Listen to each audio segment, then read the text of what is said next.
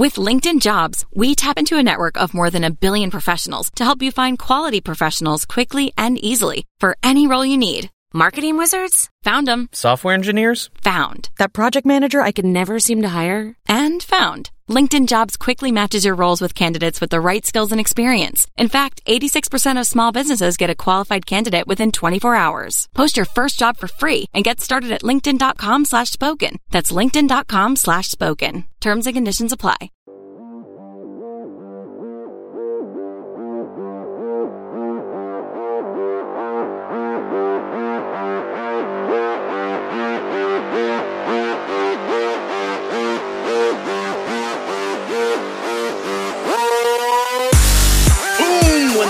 Bass crashes in, you know it's time to begin. And wherever you are, whenever you are, and however you happen to be listening, we are so glad you have chosen to tune into DLC, especially if you are one of our geeks who speak, making your voice heard by voting. You can always register to vote in the United States at vote.org because gamers deserve to be heard too. Let your voice be heard. But it is time to talk games. Welcome to DLC, your downloadable commentary for the week, delivered the way we love it to be, completely free. And that's thanks to our sponsors this week Squarespace. Squarespace! And Linode. They made that possible, bringing the show to you. DLC, of course, the show all about games in their many forms games played on desktops, laptops, and consoles, and also games that involve dice, luck, and cardboard. I'm your host, Jeff Cannata, which is spelled with two N's and one T, and I'm joined, as always, by my friend slash co-host slash nemesis, the guy who has a new Olympic record because he recorded the Olympics, Christian Spicer. Hello, Christian.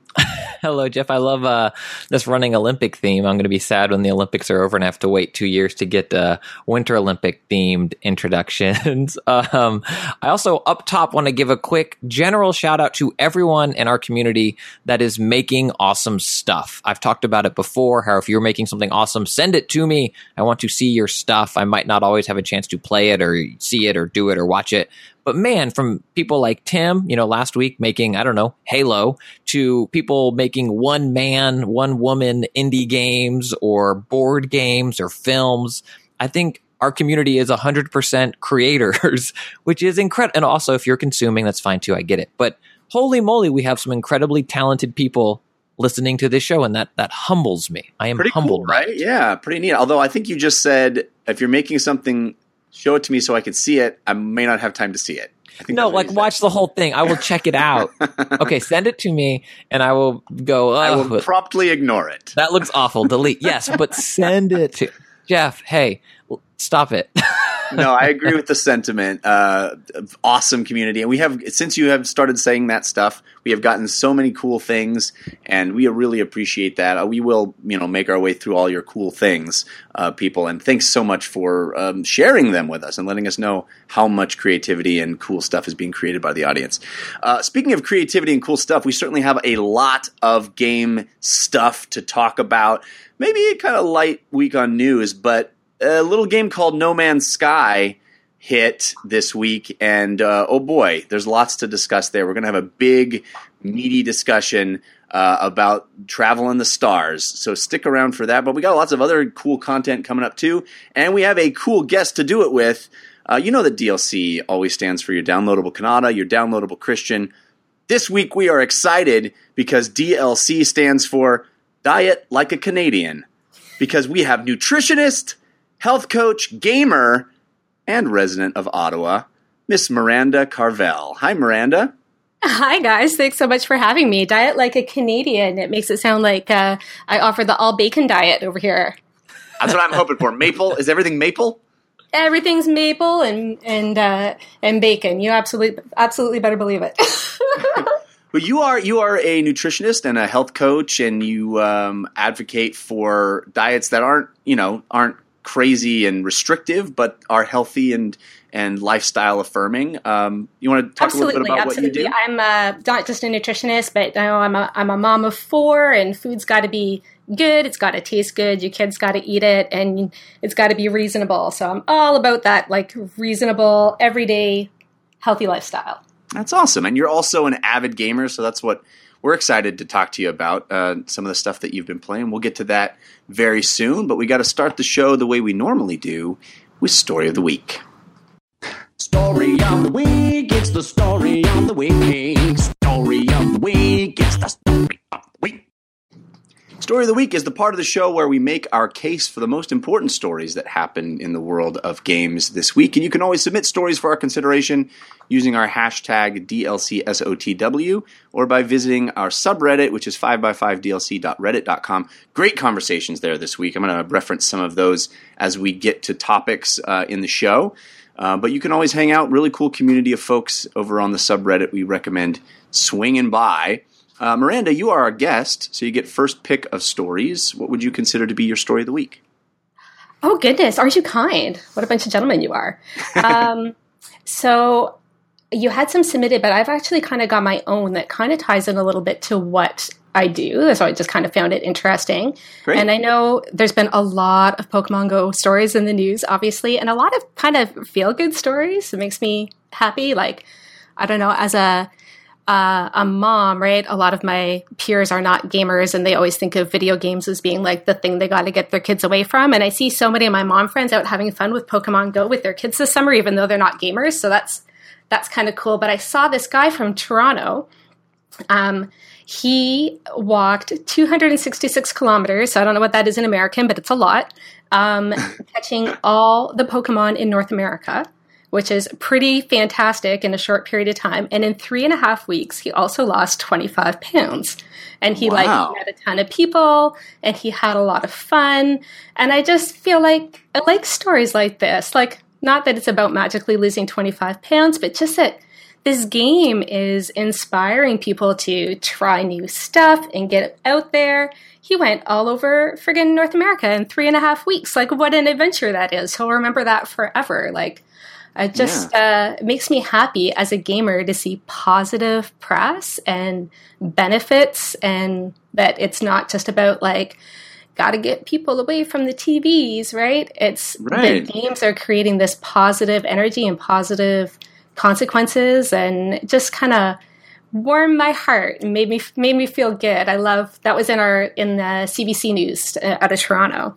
Great. Um, and I'm sure it. there's other similar stories, but I, I saw that one and I'm like, yeah, that's right. Yeah, Games that's great. I. I dig it. Um, Daft Spoon in our chat said that was 165 miles, uh, 266 oh, kilometers. there we so go. there you go in, in American. Um, I love this story as well. This is that's that's really cool to hear, and it's obviously something that I talk about a lot with our Geeks and Sneaks uh, initiative, where you know the idea that a sedentary lifestyle uh, of gaming it, it does those things don't have to go hand in hand. You don't you don't have it doesn't have to be mutually exclusive to be active and out in the world and living healthy and also enjoying this hobby. And it's really cool when a game itself can encourage that kind of thing. And I think we're going to see much more of that as you know these AR technologies catch on, and there are different ways to have digital entertainment and fun video gaming uh, married to being active, being out in the world, and and beyond uh, our desks and our chairs and our couches. Uh, Right. But I even being think active and being social. yeah, but I even Yeah. think you know, on, uh, gaming on the couch doesn't have to be uh, you know synonymous with um, with uh, unhealthy lifestyles. I think, I, as you have proven, and I think others do as well, you can live healthy and also be a, a gamer. So I, I encourage that, and I love this story as a example. Uh, Christian, you want to weigh in? Uh, I mean, that's incredible, right? my, my is just comprehending walking 165 miles in three and a half weeks, like much less playing Pokemon Go, right? Like, I want to know what this person could walk if they weren't walking slowly with their phone up to their face. No, I think what happened was uh, they started playing Pokemon Go, and then 165 miles later, they looked up from their phone and went, "Oh my God, where am I?" Yeah, the Where most expensive Uber ride home ever. like that's that's what my sigh was. I'm just comprehending. Uh, you know, Toronto's a big city, but like 165 miles, you're getting outside Toronto. you know what I'm saying? Like, Well, you have to to get all of them, right? Because some are only in certain locations. yeah. It's incredible. I picture him like, you know, he walks to, you know, the Canadian, whatever, like passport office, uh, needs to get a passport, gets to the border, like hands his passport over, still looking at his What's phone, catches, business here? Yeah, business or pleasure capturing Pokemon. Uh, it's it's it's incredible. I also I want to know the nitty gritty. Like, what was this person wearing? What running shoes or, or sneakers? Was this like a Vans ad or something? Like that's all the stuff that my brain goes to this with this kind of story. Where did you have like a CamelBak and like drinking water the whole way, checking in at lures? Was it planned? Did you start out your day like today's the day I'm going to catch them all, or you start down this path and you're like, oh my god I already have 20% of all the North American Pokemon. I uh, I imagine it like that scene in Forrest Gump when he's like, "When I was tired, I slept. when Yeah. I you know I was hungry, I ate. You know, Yeah. Like I, I, and then I just kept running. You know, it's like I think I'm not trying to cast aspersions on this man's mental capacity. I'm just woods at night with flashlights with like 20, 30, 40 people catching Pokemon. yeah, It's incredible. it's good stuff. And it also gave you a reason to dust off your perfect uh, Forrest Gump impression, Hey, man. Jeff. I, I spent I spent a long time in the '90s getting that thing working. I got to make use of it whenever I can. Yeah, pull that out when you can. Yeah, uh, Christian, what do you got for a story of the week? oh, man. So I don't know if this is the most important story of this week, but this is one that I want to talk about for sure.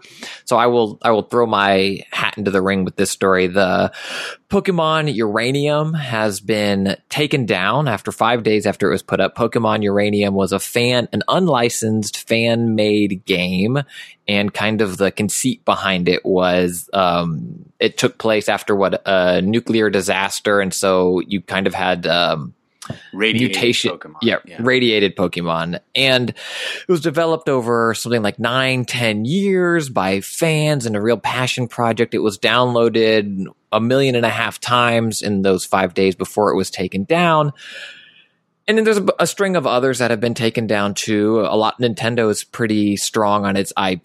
The other one was another Metroid 2 remake that was offered um, a Nintendo filed copyright claims a day after it was released. The fan made Star Wars Battlefront 3 was um, terminated after LucasArts weighed in. And the reason I want to bring up this story is I feel like oftentimes the story is just that. Oh man, this really cool fan made project was taken down that stinks. Oh, the game was great. I wish Nintendo would, you know, Metroid 2, the remake was better than anything Nintendo's. Um, stop it. Stop it. These games deserve to be taken down. You probably shouldn't make these games. Oh, well, they're not for profit. It's just a fan made thing. Yeah. And the only reason anyone is interested in your thing is because you're stealing this very valuable, well known intellectual property that another company has made and uh, shepherded and protected over many years. I don't get me wrong. I love fan made things, but I, there's always like that internet backlash with like, they should just let us make. No, they shouldn't. And like as someone who creates, and as I said at the top of the show, I love people that create things. And don't get me wrong, I have some killer fan fiction scripts that I may or may not shoot. And if I do, and they get takedown notices, I'm taking them down. Like that's that's the world we live in. And anyway, I don't want to be too ranty here, but I am curious, Jeff, as an actor and a creator and things, you know, what side of this, not that there isn't a gray area, but kind of where you fall on the let them make it or why did you waste nine years making this? Well, Christian Spicer coming out strong in favor of the man. Uh, Do you know why? Because the man Because- is legally correct, and you're a Uh, and- former lawyer. and I'm the man, and you're the man, and Maranda's the man. And anytime you make something and put it out into the world, I don't want someone to do my album, but you know, maybe better, maybe worse, and call it like another moment or my moment in time, and it's my it, it's the exact it's the exact thing. Yeah, I gotcha.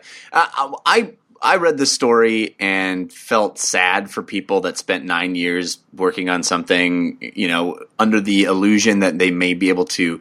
What? Well, they, I think it was it was wrongheaded, and I I agree with you that they should have known. But here's the thing: you you bring it up in the context of I'm an actor and we create things, and yeah, but in a different medium, i.e., film and TV, and uh, there are many numerous examples of fan created shorts that have gotten uh, the blessing, you know, after the fact uh, from the the creators and have been perfectly fine, and people have created careers out of them. You know, uh, Dan Trachtenberg and the Portal short, like he did, you know, he didn't ask permission to make a Portal short before he made a Portal short. Um, and so I think there's a, and there's a lot of those that, examples of somebody you know ma- getting a lot of attention for something because they created a an homage, a uh, fan service type of situation using IP that they don't own.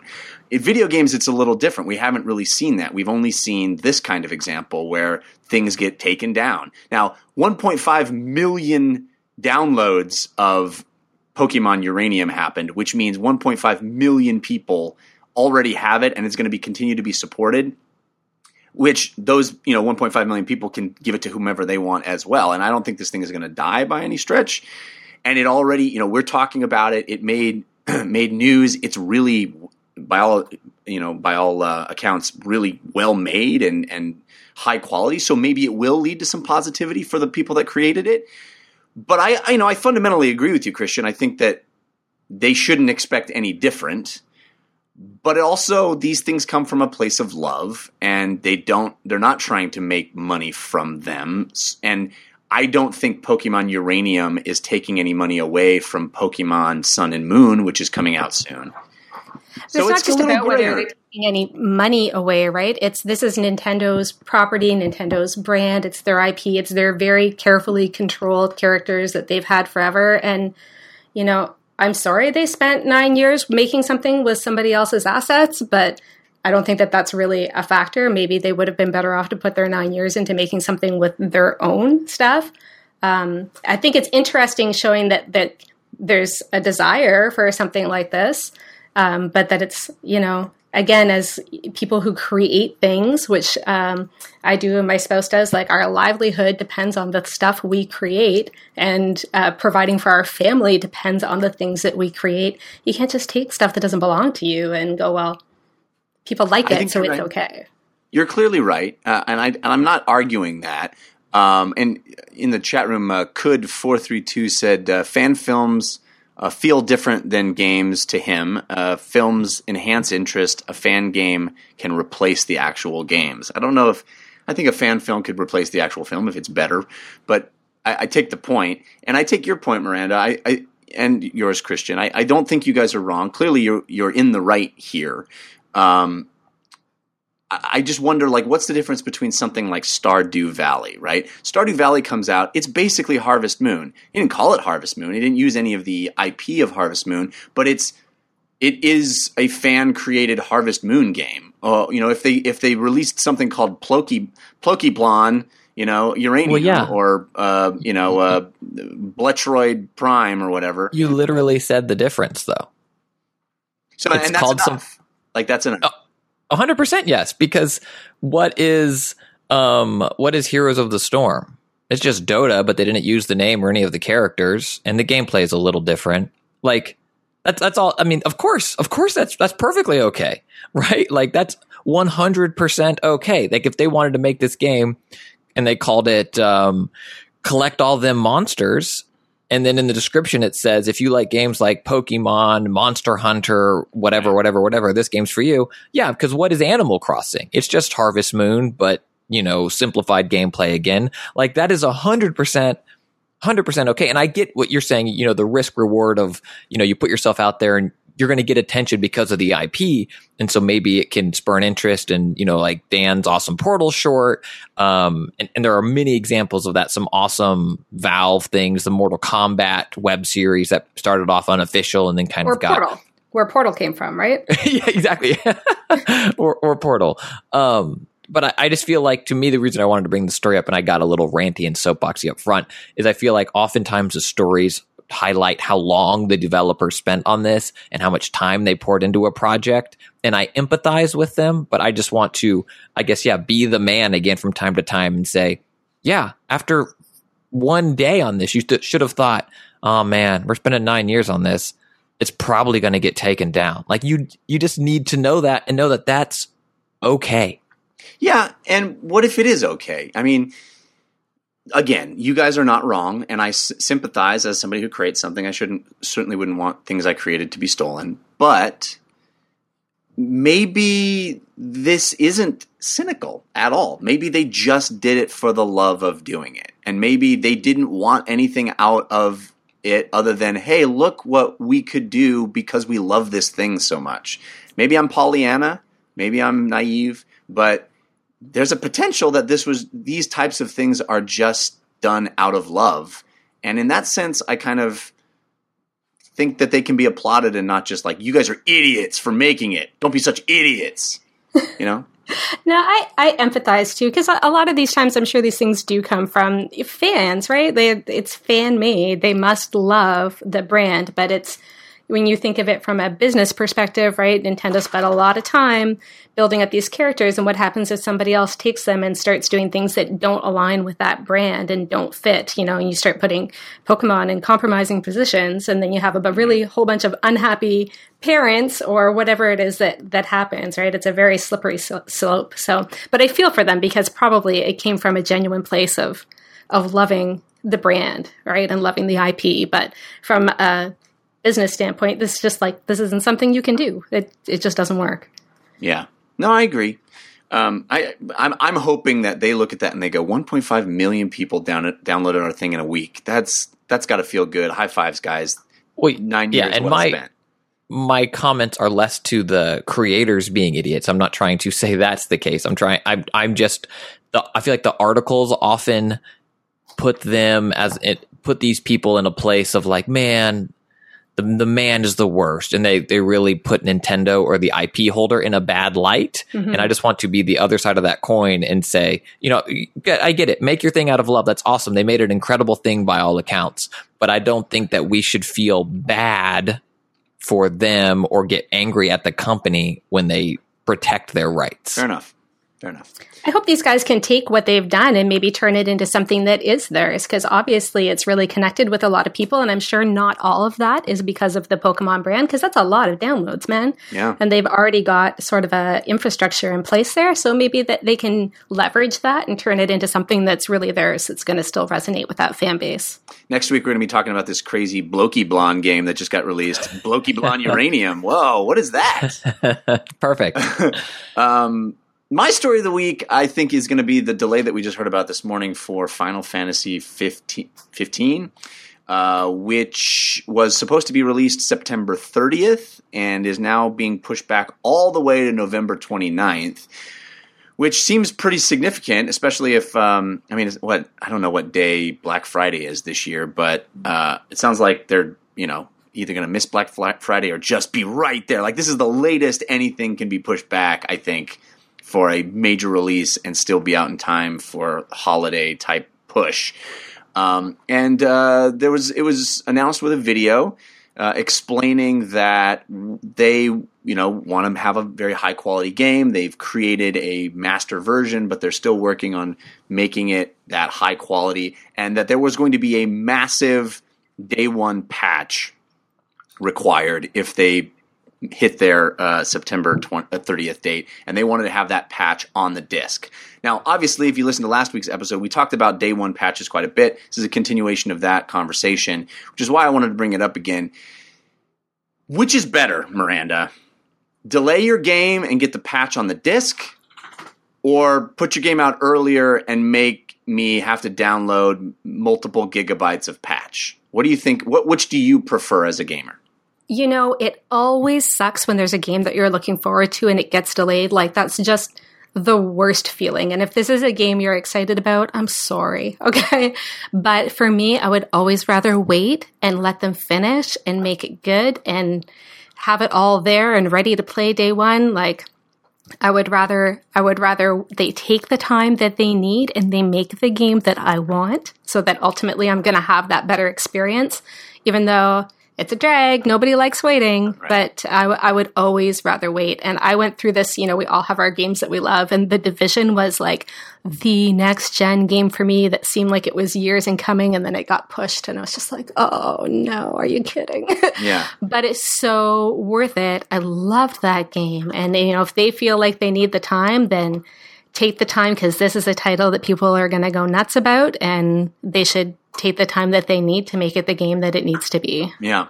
Uh, Gaucho Cam in the chat says big patches are not good for those who have data caps, and that's right. You know, it's, it's those of we us. had really slow internet up until just a couple of months ago, and these kinds of patches were just like awful. We would be a couple of days sometimes, especially if, if we had two copies because we're like a two console house.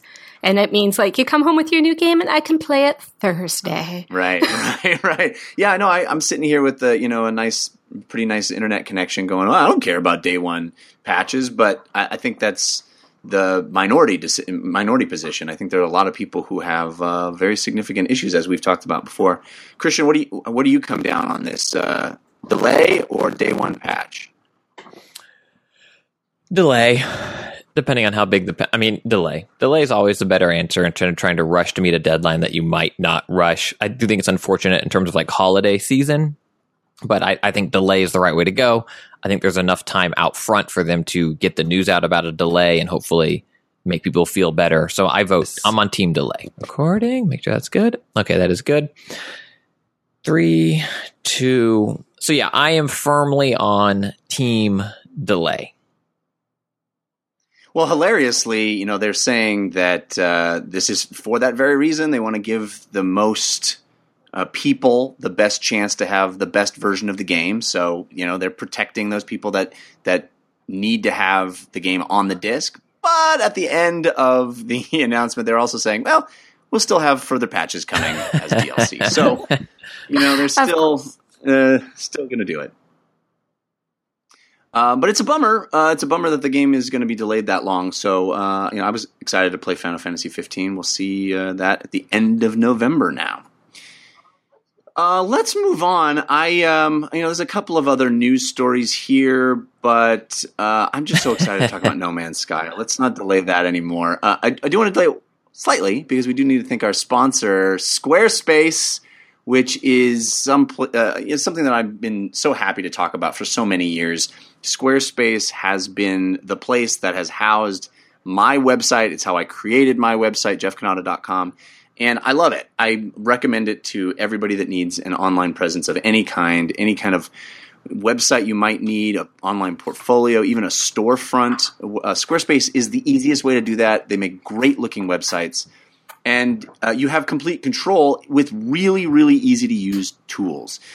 All what you see is what you get drag and drop. So basically, you start with a template, and the templates are varied and interesting, and they're not, you know, there's there's a whole bunch of them, and then you can further customize them to make the site your own, so it doesn't look like everything else on the web, and it's easy to do that because you're just dragging and dropping things. You're just moving stuff around.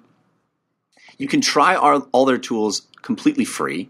If you have any reason to create a website, just jump onto squarespace.com, go to squarespace.com slash DLC, jump onto Squarespace, create your site. You don't even have to put a credit card in. They're not going to automatically charge you for anything. You can you can use the tools as long as you want to create the site you want. And then when you want to take it live, that's the only point at which they charge you. So there's no going to be any automatic charge just for trying out their software. It's really really cool. Uh, you also get a free domain name if you sign up for a year. So you're saving money, and we're going to save you even more money when you go to squarespace.com slash DLC and use the promo code Jeff sent me, which is J E F F S E N T M E. You get 10% off. And you show your support for DLC and make it possible for us to keep making this show. So go to squarespace.com slash DLC. Check out how easy it is to create a great looking website. Am I? No, I got weird? interference from Maranda on that part. Okay. Oh, sorry. and save 10% off your first order by using that promo code Jeff sent me. Uh, we really appreciate Squarespace. I've used them for about a decade now, which is pretty crazy to think. Um, and and I love the service. I honestly recommend it to everybody uh, in my life, all my friends and family that need to make a website. I'm just go squarespace.com. Go squarespace.com/dlc promo code Jeff sent me. All right, guys. Uh, let's move on now to the playlist. Ooh, what you playing this week? Could tell us. Ooh, what you playing this week? Could tell us on the playlist. No Man's Sky. No Man's Ski, guys. No Man's Ski's out. Uh, we've all been playing it. Maranda, let's start with you. What is your? Are you playing it on uh, PS4? or I'm playing it on PS4. And what is your take? Okay, and were you excited about it? Were you looking forward to this game? Not even a little out? bit. This What was game wasn't your- even on my radar. I didn't think it was a game for me. Um, I don't really normally play spaceship games, flying games, anything like that. Um, so we had it on pre-order because my partner Jeff plays space games, and I'm like, oh, this is another one of your crazy Eve Online kind of games, and so I kind of went into it a little bit cold because I just kind of tuned out anytime I heard anything about it, um, and went into it cold, and I've I've played quite a few hours of No Man's Sky actually, to my surprise. Well, that's interesting. I love the perspective of somebody who wasn't sort of tuned into the hype machine. What What do you like about it? What has kept you playing? So, um, I really like the. Um, it's really chill, man. Like when you just want to sit and relax. The music's really zen. I almost feel like I'm in a spa or have one of those meditation apps on. And uh, when I just feel like at the end of the day, kicking back for an hour and relaxing, like sometimes you're not into you know, guns blazing and strategy.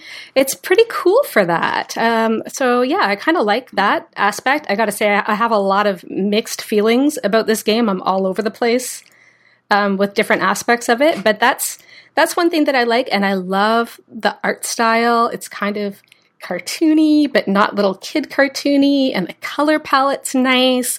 So when I sit down, I just feel like it's it's relaxing and kind of chill that way. So Yeah. yeah. I like that. I like that aspect of it. Yeah, it's truly gorgeous.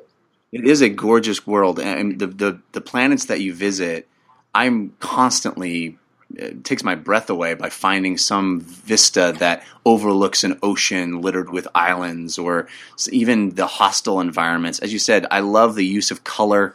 It isn't, you know, space grays and, and silvers and browns and greens. It's it's vibrant. It's alive. Even the flora and fauna can have a, a whole spectrum of color. Um, it, it really is beautiful. And each new planet you visit is a is a new discovery in that way. Are you? How are you playing it? Are you um, staying on your the first planet? Are you venturing out far and wide? What- So I just started sort of venturing out. I stayed on the first planet for a while. Um, we might move a little bit more into this, but at the beginning, you know, I don't normally play these these games that are these open, you know, non-guided experiences like Minecraft and things like that. Everyone else in my house plays Minecraft except for me because I'm like, I don't know what to do. It almost stresses me out that it's so open, if that makes any sense. Um, and you know, this game starts off very much the same way, where it there's a lot of important information that it doesn't really introduce you to. And I was feeling so confused, wondering if I was playing it right. Am I doing something wrong? Am, should I still be on this planet? Should I be off this planet? Is it time to leave? I feel like I've been here a long time. Um, so I stayed on that planet for quite a while. I liked it. Um, and I like that kind of just cruising around and going from place to place. Um, almost felt like I'm a huge Battlestar Galactica fan, like huge. I've watched that series so many times. And in that last episode, we're past the spoiler cutoff for Battlestar endings, right? it's been like seven years. I'm sorry if you haven't seen the end.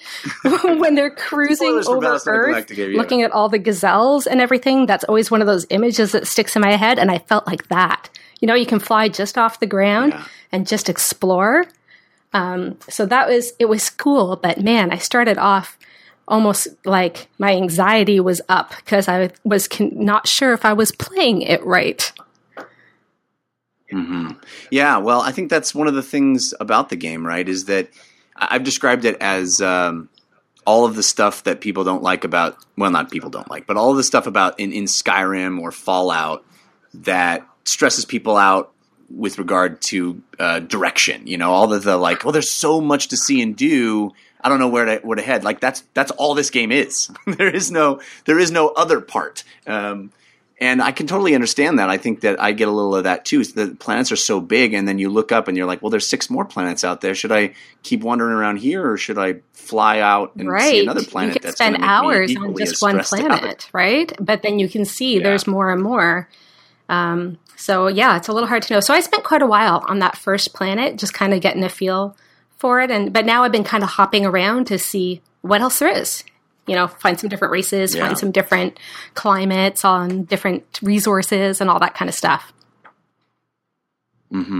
Uh, Christian, how about you? What, what has been your experience so far with uh, No Man's Sky? You're playing on PC. I am. I am playing on PC. I know it's not, not necessarily dependent on your rig, but for people listening, I have a 6700 i7, a 980 Ti, and 16 gigabytes of RAM on my rig. And I have not played it on PS4 at all, so I don't have a direct comparison. I've seen some PS4 streams, um, but my sessions have been fine.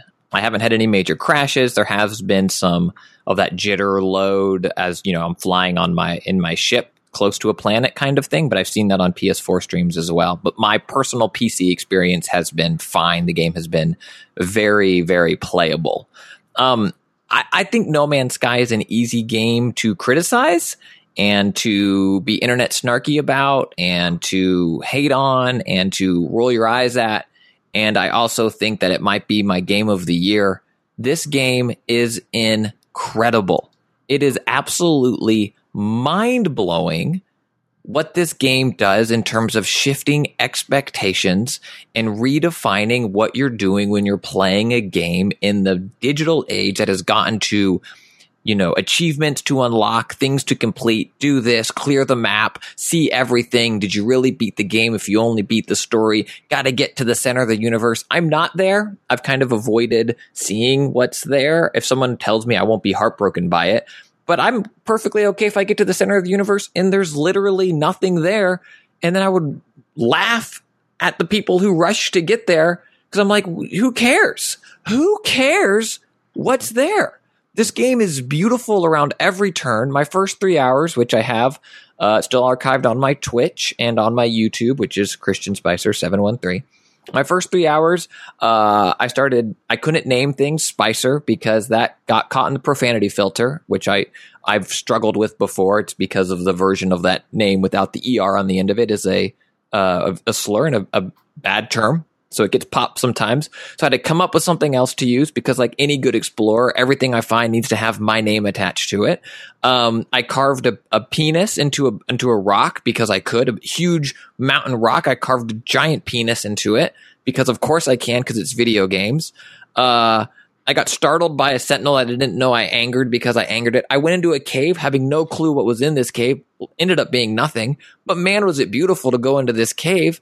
And I wandered around We need to we need to have a box quote for you. Box quote for you. I carved a penis into a rock. Game of the year. It, Christian but uh, and, and it is. I don't disagree with you that it is. It's The Witcher or Fallout without the story quests. But what I love about it is the way it shifts expectations of of doing everything and seeing everything. And I think so many of us, myself included, we're caught in this world of like, I need to beat this game, or I put 20 hours into it and I already see the feedback loop. Collect 10 of these to get four of these to make one of these. Repeat. Boring. After 20 hours, I'm sick of it. You spent 20 hours doing it in two freaking days. That's amazing. You loved this game. Like, stop it. stop it. Well, it's interesting. It's interesting that you frame it in that way because I've been doing a lot of thinking recently, you know, in regard to that as well, i- i- with regard to uh, No Man's Sky, because it's it's an interesting. I played a lot of No Man's Sky this week, but I also played a lot of of World of Warcraft again because the Legion uh, pre-order patch is up, and you can start with the new hero class, and I'll talk about that in a second. But uh, talk about two very different philosophies of game uh, and uh, pretty much the polar opposites ends of the spectrum.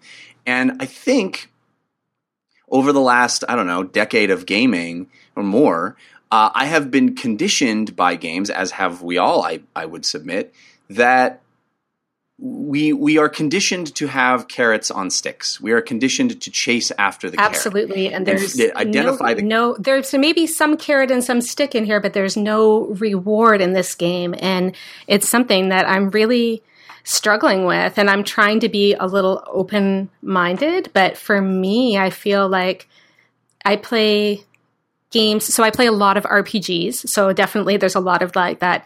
Do the quest. Quest complete, get a reward. And that's a lot of my gaming experience. And I like that feedback because I feel like I don't get that all the time in real life, right? That's one reason why I enjoy games is it makes me feel good like I accomplished something. And in this game, There's absolutely none of that whatsoever. And that's not to say that that's a bad thing, but it's a completely different experience. Yeah, and it, th- that sense of purpose, and I don't know. I, I, kind of um, I kind of feel like my conditioning to chase carrots is not necessarily a good thing. I think it it it, it changes our brain structure in a lot of ways to say if there's no reward for this, why am I doing it? Uh, and there's some interesting books on that subject that you know f- philosophically that I think the idea of a reward based psychology is is a little worrisome, you know. Um, and I find myself in playing No Man's Sky, which is clearly a game that eschews that that convention and tells you that it's about the journey, not the destination. Right? It's about experiencing and and, and moving through. And I find myself getting lost in this game quite often. I'll, I will, you know, hours will melt away playing No Man's Sky, and I'll be so immersed in seeing the beauty and just walking up to the a ridge of something and looking out and seeing these crazy planets on the horizon and the the way the light reflects off the water and an, and an animal that lopes through my you know vision and all of that gorgeous feeling of being in a new place and then I and I will be lost in it, and I will want to know what's around the next bend, and I will find a beacon and activate it, and know that there's a, a thing over there, and I'll get in my ship and fly low, as Maranda was talking about, and you know, you know, just kind of graze over the tops of, of mountains and uh, through valleys, and and go to the next beacon and get some new resources, and I'll be completely lost in that, and then I'll you know hop out of my ship and I'll walk a little ways and I'll look at the in the, the horizon and I'll see a cave and I'll look at that cave and I'll go, oh wait, I could walk over there, but what's inside there is going to be just more of the stuff that's here. And all of a sudden I'll be like jolted out of that serene, beautiful place I was in, realizing eh, there's nothing waiting for me there. There's nothing Except to being be found. in the cave and seeing the. Yeah, but that cave is only mildly different than the 27 other caves that I was in, where I got carbon and I got zinc and I got plutonium. And there's going to be carbon and zinc and plutonium in that cave. And the flora and fauna is going to be marginally different than the flora and fauna I found. And there's this moment where I go, I'm not actually exploring anything other than an Oh. algorithm. There's just listen to me, just listen to me for a I second. i feel the exact same way. It's That- like all of a sudden I just hit this saturation point and I'm like, why am I doing this again? Yeah, I don't need any more zinc. It's I'm good for zinc, you know. Um, Right. And so, you know, sometimes it's like this weird, um, I don't know, maybe it's the same thing as movies or TV shows or books or anything else. Sometimes you're in the mood for one thing and sometimes you're in the mood for something else. And certainly sometimes it's Yeah. so nice just to chill out and listen to that relaxing music and almost it's kind of cool almost that there's no voice really like i can just really chill and pick up stuff and then all of a sudden i'm done or other times you know i really feel like uh, doing something that's more action packed and and more exciting but uh, definitely it's um, i feel that same way of like hitting that almost like a saturation point of like on the same way kind of abruptly pulled out of it all of a sudden i'm i'm done why am i doing this Yeah. Uh, underscore funk in the chat says, uh, "Hey Jeff, hate to break it to you, but that's kind of what we do in life."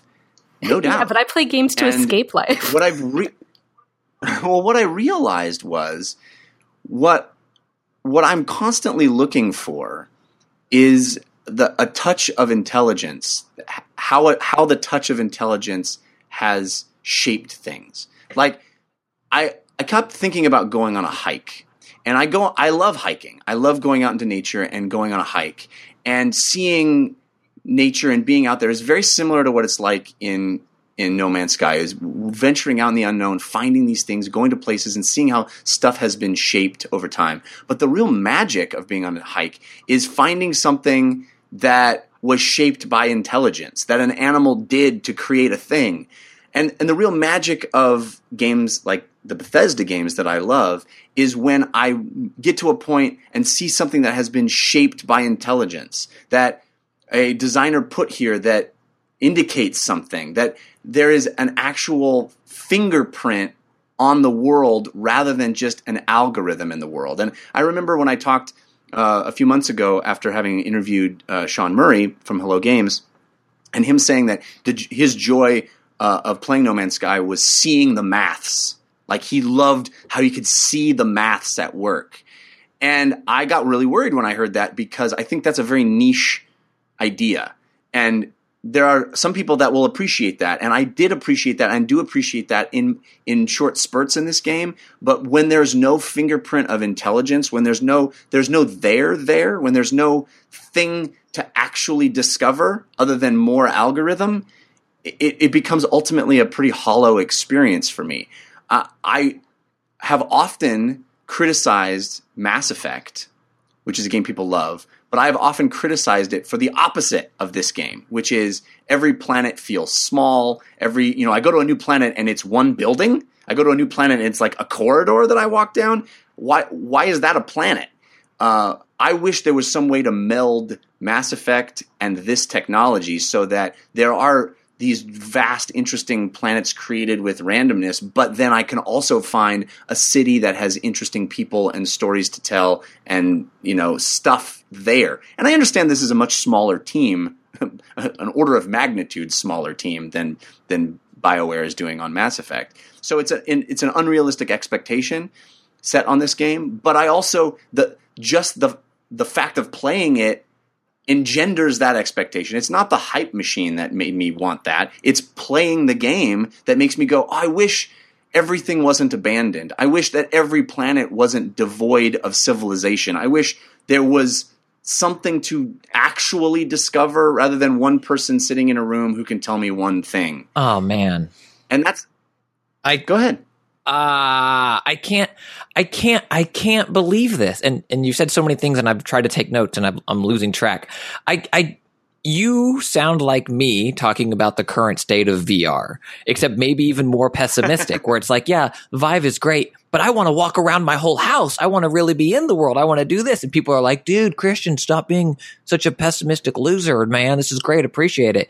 Like you're sitting here saying there's no there there.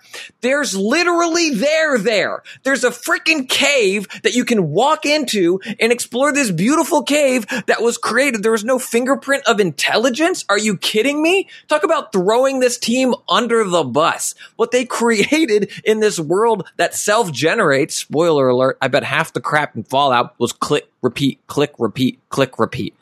Oh, and they take this that's fair. world and you're able to go there and you're not impressed by this cave. Well, get in your freaking spaceship, fly to space and fly to another GD planet and see if you like that one better. How are you not impressed by what's happening in this game? You need something pulling you along. There's, there's emergent gameplay happening all the time. I went to my first uh, monolith and I don't have uh, any understanding of language in this game. And I have this risk reward thing of reaching in to get this thing or not. I'm like, I'm going to get the thing because I'm going to steal all the thing. And it was like, nah, dude, you messed up. And I can never get that back. I messed up that experience, that experience or that moment. I did the quote unquote wrong thing. Maybe the story elements get boring after 40 hours. Also, that's 40 hours of a game that I've played.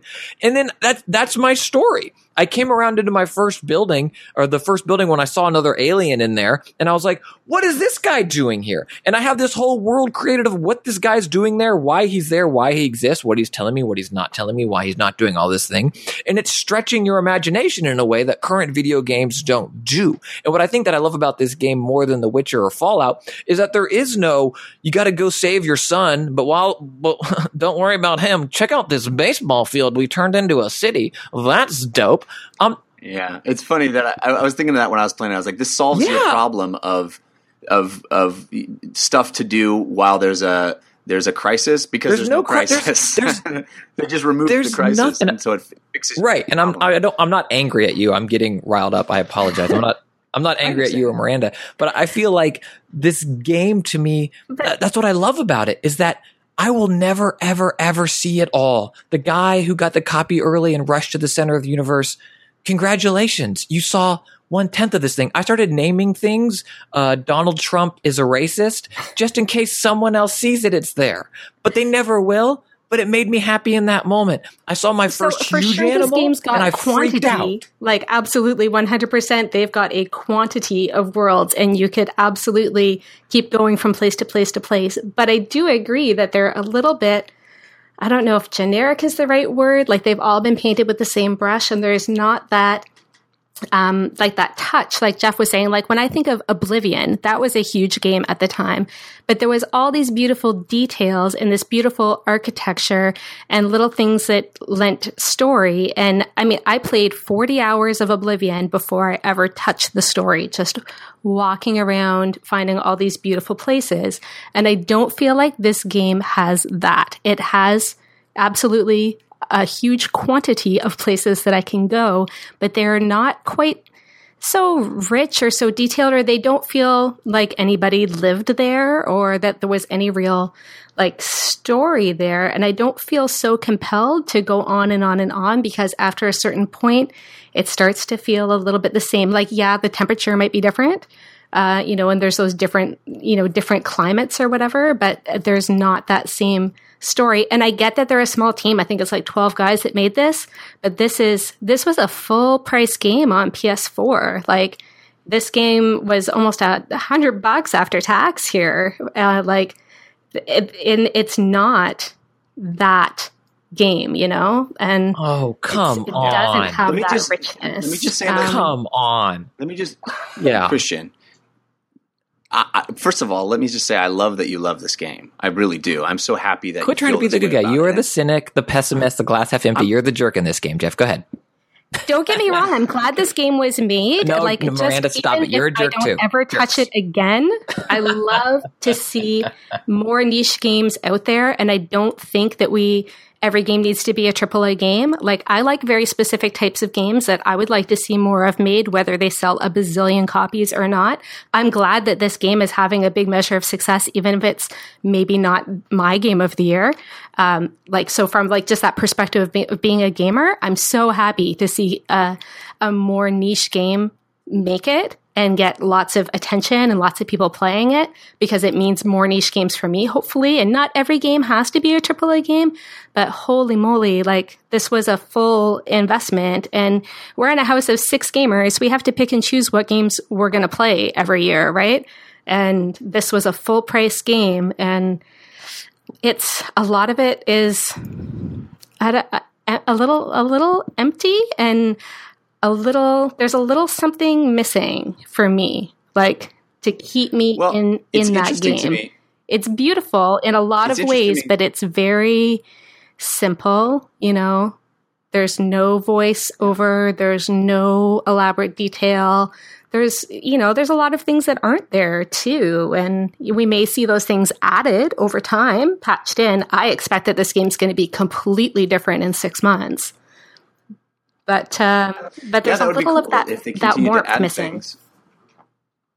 Uh, it's interesting to me, Christian, that you are someone that that uh, you know doesn't love the the Fallout's of the world or the Skyrims of the world, and this is kind of an answer to those for you. And I think that I do think that's awesome. You can you can cast me in the in the bad guy role. That's fine. I, I'll accept it. But I, I do think it's cool. Like that's this is then an answer to that those games for you, and that's neat. Let me frame it slightly differently. Uh, the other thing that that is a disappointment to me is that even devoid of uh, a intelligence layer, right? And maybe that's an unfair way of putting it, but a uh, a handcrafted layer. I'll say that. There's a lot of intelligence clearly in the making of this game, but there's nothing particularly handcrafted about it because it's procedural. In absence of that, which I think would would make a huge difference in finding things in in having reward for exploration in uh, making me think that oh my god maybe the next planet is the planet that has some secret waiting for me. Um, in absence of that placing me in a in a in a giant universe like this i would like at least some skill layer so that there's a reason for me to input time into this world that is rewarded in a facility of being able to do things better. And and there it, it, the game is completely devoid of of skill. There is nothing that you get better at doing in No Man's Sky as a player. There's no combat layer that is worthwhile. There is no uh, there's no, nothing that your continued play in the world it, it makes you better at. Oh, there's certainly no combat And- skill. Right, and the the combat is is fine, but it's it's kind of clunky, and there and there's no there's no skill layer to it. Right, there's no and there's nothing that I can do fifty hours in at the game better than I could do an Yes, hour into there the is. game, other than getting farther and having Well, more no, stuff. you can upgrade your combat multi tool. You can upgrade your mine, the mining side of your multi tool to. I'm not talking about yes, you you can get m- more inventory slots for sure, it can which be more like, powerful. please can i get more no i agree with that but your skill you as the player not your like rpg-ness your actual facility at doing things what you have learned by visiting these planets what you have learned by inputting time eh, getting to planet do, though. z after you are on planet a you are no better at being on planet z than you were on Sure, you are. You A. learn the alien language, and you're able to solve puzzles better, and you understand more of the story. How how does that? How does your player skill level change at the end of Fallout than it was at the beginning of Fallout? You've learned no new skill. You're still pulling up the VAT system every time, but your gun is more powerful, and the enemy you're facing is more powerful. So it's kind of the same encounter it was the first time you did it. Well, I certainly love the VAT system, but it, that that's that is not something that I would represent as a skill layer. The skill layer is the actual shooting, the actual the using of different. You you acquire different um, means of approaching combat. You acquire uh, traps and So bombs. you and, get uh, grenades. in this game, in No Man's Sky, you Uh-huh. acquire grenades. You acquire bigger grenades. You acquire you you would submit that the combat in No Man's Sky is equally skill based to something like Destiny. no, of course not. Of course not. But that's that's Or- that's Twitch based first person shooting competitive gaming. That's not that's not uh, at the end of playing um uh Destiny, the single pl- like Destiny, I'm no different. Like my character skills aren't changing. I'm getting stronger weapons, but I'm facing stronger enemies. And in this game, you know, I might not end up facing stronger enemies because my experience might never live me leave me on a planet with um I forget what they're called, the most extreme planet where um frenzied i think is what it is. I haven't seen one so i don't know i don't know. But like to say that you're not upgrading your skills you're not upgrading them in a linear path you know. Let me let me let me let me uh, give you two con uh, two contrary examples. In Fallout 4, very early on in the game, I went to a tower where I I heard a beacon and there was a person who was trapped in the tower that was guarded by um, um, mutants. Okay. Now, a story layer there, which is cool. Give me a reason to go to that tower, but let's just remove that from the conversation. Let's say I go to that tower and th- I found a very, very powerful mutant on, in that tower. It was mu- he was a skull to me, right? So I, I shouldn't even be able to fight him. But what I did was I fashioned, I crafted things, I fashioned tools, I set up traps, I whittled him down, and because I thought it through and my personal skill level of understanding the systems in the game, I took down that mutant and finished a quest that I shouldn't have been able to finish. Now, con- compare that to a uh, a sentinel starts attacking you on a planet because you were mining some materials too close to it. What are the various strategies you can do to deal with that sentinel? There is one. Shoot it. That is the only okay strategy you destiny have. Okay the division. Okay halo. Right those are right those are shooter i'm saying on a on a in a game that is as complex and interesting a universe as no man's sky is and make no mistake it is complex and interesting fascinating to be there. I would like a skill layer that allows me to approach that universe from a variety of strategies that allows me to take down uh, problems that I uh, am faced with from a variety of approaches. There is one approach, and and it is really simple, and it doesn't get any more interesting 40 hours in than it did one hour in. It is the same thing from start to finish. And I've, I've explored this universe and I've gotten all kinds of crazy new technologies, and there is no other unique thing for me to do to, to approach that. i problem. agree and i would again say And it's no different if you're in space either. It's the space combat is the exact same thing. Sure. And I, I, I, I agree with that. But I feel like, again, to harken back to our, our VR conversations, do I 100% would, would I enjoy this game even more if I landed on a planet and that planet was the game The Witness? oh yeah, that'd be incredible. Or if I landed on a planet and uh oh, now I'm on Venus and Destiny and I'm playing Destiny. Or if somehow this had You're describing Ready Player right, One, by the way. right? Or if this had Fallout in it somewhere, um, or you know, you land on a planet and you find out that there is this narrative. Like if you if only but only one person finds it, but it exists, so it becomes this thing on the internet that everyone's trying to track and find this thing, and then you know you're progressing through this world with this other level of gameplay. Of course, do I wish Destiny didn't suck as bad as it sucks, but I still love it? Of course. Like vanilla Destiny, what a piece of trash, but I still loved the game for what it did. Its story was underdeveloped. Um, its progression system was out of place in terms of how you had to level up and gear up.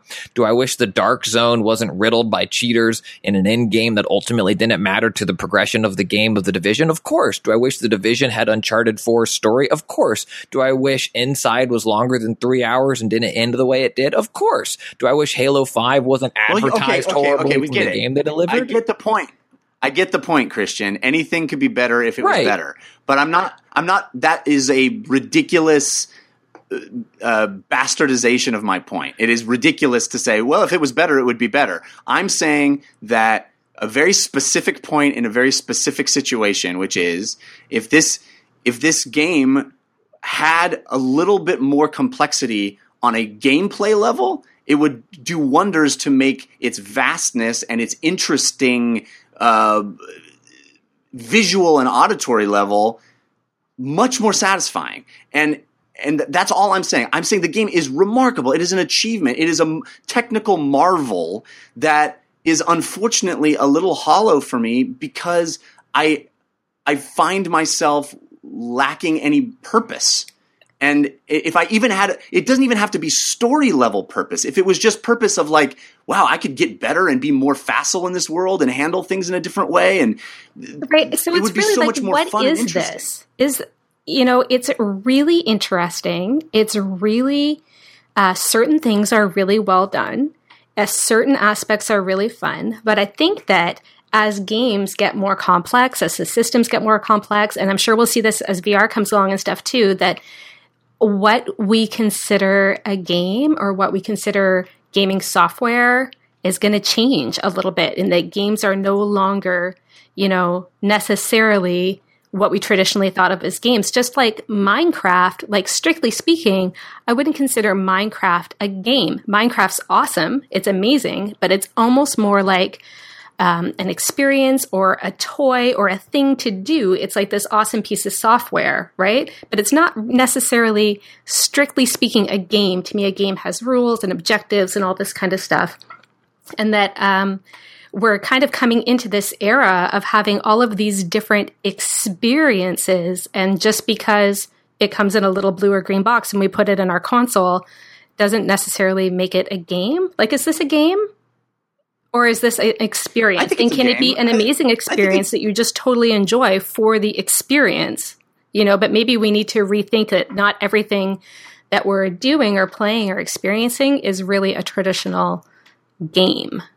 That's what I love about I it. think Go ahead, Jeff. Min- I think Minecraft is a perfect example because it, it, it does it does have that like if I play it for 100 hours, I'm better at Minecraft than I was you know at the beginning. I, I- think there's so much to learn and do, which is why Minecraft uh, YouTube videos are so huge. Like there's so many things to learn and so many things to to get better at, and I I just wish No Man's Sky had more of that. That's So my my I will talk about this game more over the year, I'm sure. But I think like people in the chat are saying, "Oh, I wish I could return home to my home planet. I wish there was a map. I wish there was this." And part of me really wishes there was that too. That's part of the reason. Spoiler alert! I don't know. Maybe I'm eight, ten hours into this game, and I only left my home planet briefly, and then realized, "Oh my god." I'm, I'm never going to be able to find this planet again. I want to go back to my planet. So I'm still on Because my, it's mine. I named it.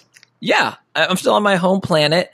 And do I wish that I could tag it and mark it and come back? Yes. Do I wish the inventory system was managed better? Yes. Do I wish that I could say, okay, what I'm trying to do right now is create this upgrade for uh, my multi tool. And to do that, I need zinc and whatever gold. And so I could tag that, like, you know, make it the way you can in Destiny now, like track this objective. And so I could just stay focused on that. I, I wish it had all of those things. But then my initial reaction to myself is, you know what? I'm kind of glad it doesn't because it's it is it's the antithesis of of current modern gaming where press A to mourn, go here to do this, check this objective off, and you're still checking things off and doing things, but I get distracted. And the only person I have to blame for me not staying focused on getting, well, I already forget what I said, zinc and gold, is because I saw something else and I walked over there and then I was like, crap, what am I doing again? Oh yeah, I need zinc and gold. Oh well, now my life support system's down. Oh, I got to go get some carbon. And then it's been two hours, and what have I done? The grand scheme of things, nothing. My wife would say, "You're always doing something, Christian. Don't say you're doing." It. And I'd be like, "I'm playing the video games." Um, but what have I done? I don't know. But did I have fun doing it? Yes. And did it challenge me as a person and as a gamer about what my expectations in these games and what games are, can be, and should be? Every single second. And one other thing about beauty to plug a friend, um, uh, All Our Skies, I believe was started by Kahlief and uh, Spawn on Me guys. And I had a moment when Spawn on Me, when I think it was Kahlief who was on that Twitch stream, was watching me play, and I see this animal and it's like moving around funny, and he laughs and uh, chats. Oh my gosh, I had an ex girlfriend that looked like that when she danced, and we all have a good laugh, and that's a funny moment. And then I'm playing for another 30 minutes, and I go, oh wait, I need to name some stuff. So I go in, and when I name that animal, I name it uh, Spawn's ex girlfriend. And that thing exists in that world, named after her because he saw it, commented on it, and now that's a thing that exists. That's beautiful. And we got an email about it, a crazy emergent gameplay story that happened. Maybe it's in the subreddit. Um, Yeah. I'm so anyway, I'm that. super high I- on this I game. think Sorry if I sound lectury. Uh, clearly. No, it's it, it- clearly, and I love that you love it. I, I do. I really am so glad that you love it, and I wish.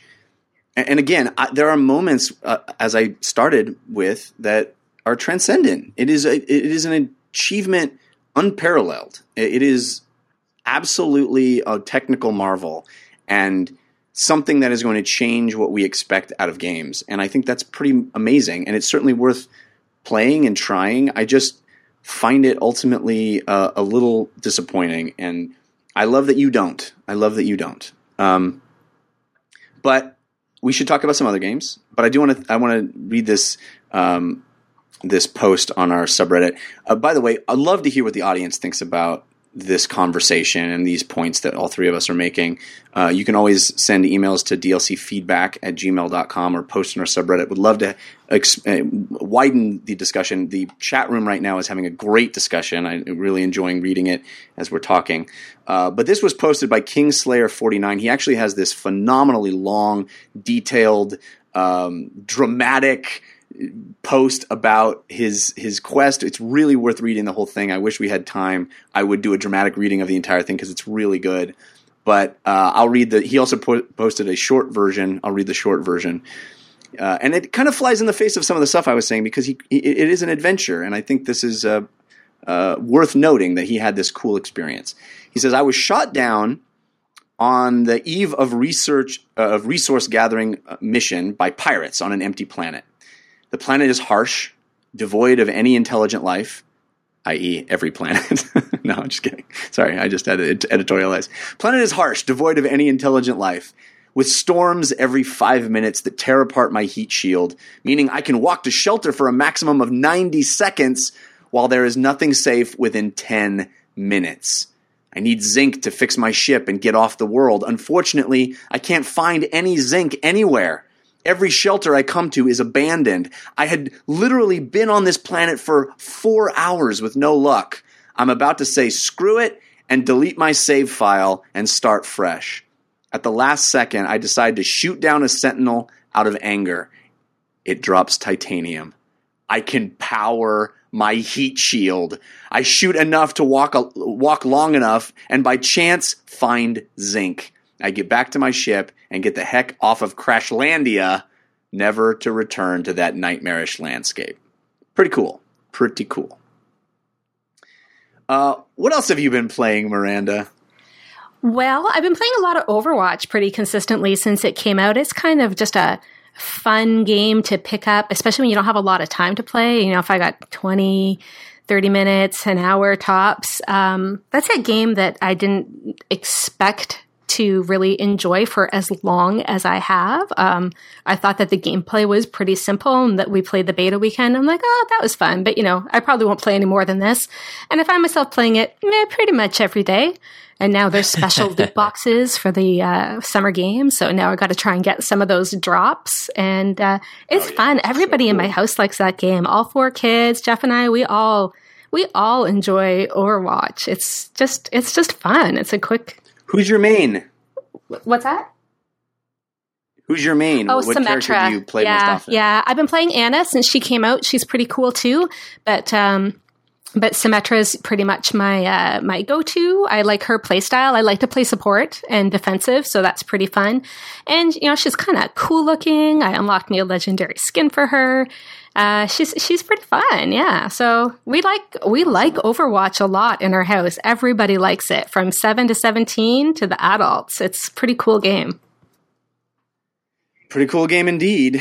Um, Christian, you want to talk about anything else on your playlist? Uh, oh, I- I'll just mention quickly. You talked well about it, um, but I started playing Headlander late to the party. Um, it is uh, my top five games of 2016 is getting very crowded. I think there may be 15 games on there, but it is thrown into the mix. Headlander is gorgeous and beautiful, and I'm just I'm just a space guy. I'd like to pretend that I land on a planet and then I get bored of uh, No Man's Sky for a little bit, and I move on to the, and, I'm, and I'm playing Headlander, and I continue my story. I pretend it's the same shared universe, but Headlander, I will echo all of your compliments that you threw on that game. It is incredible.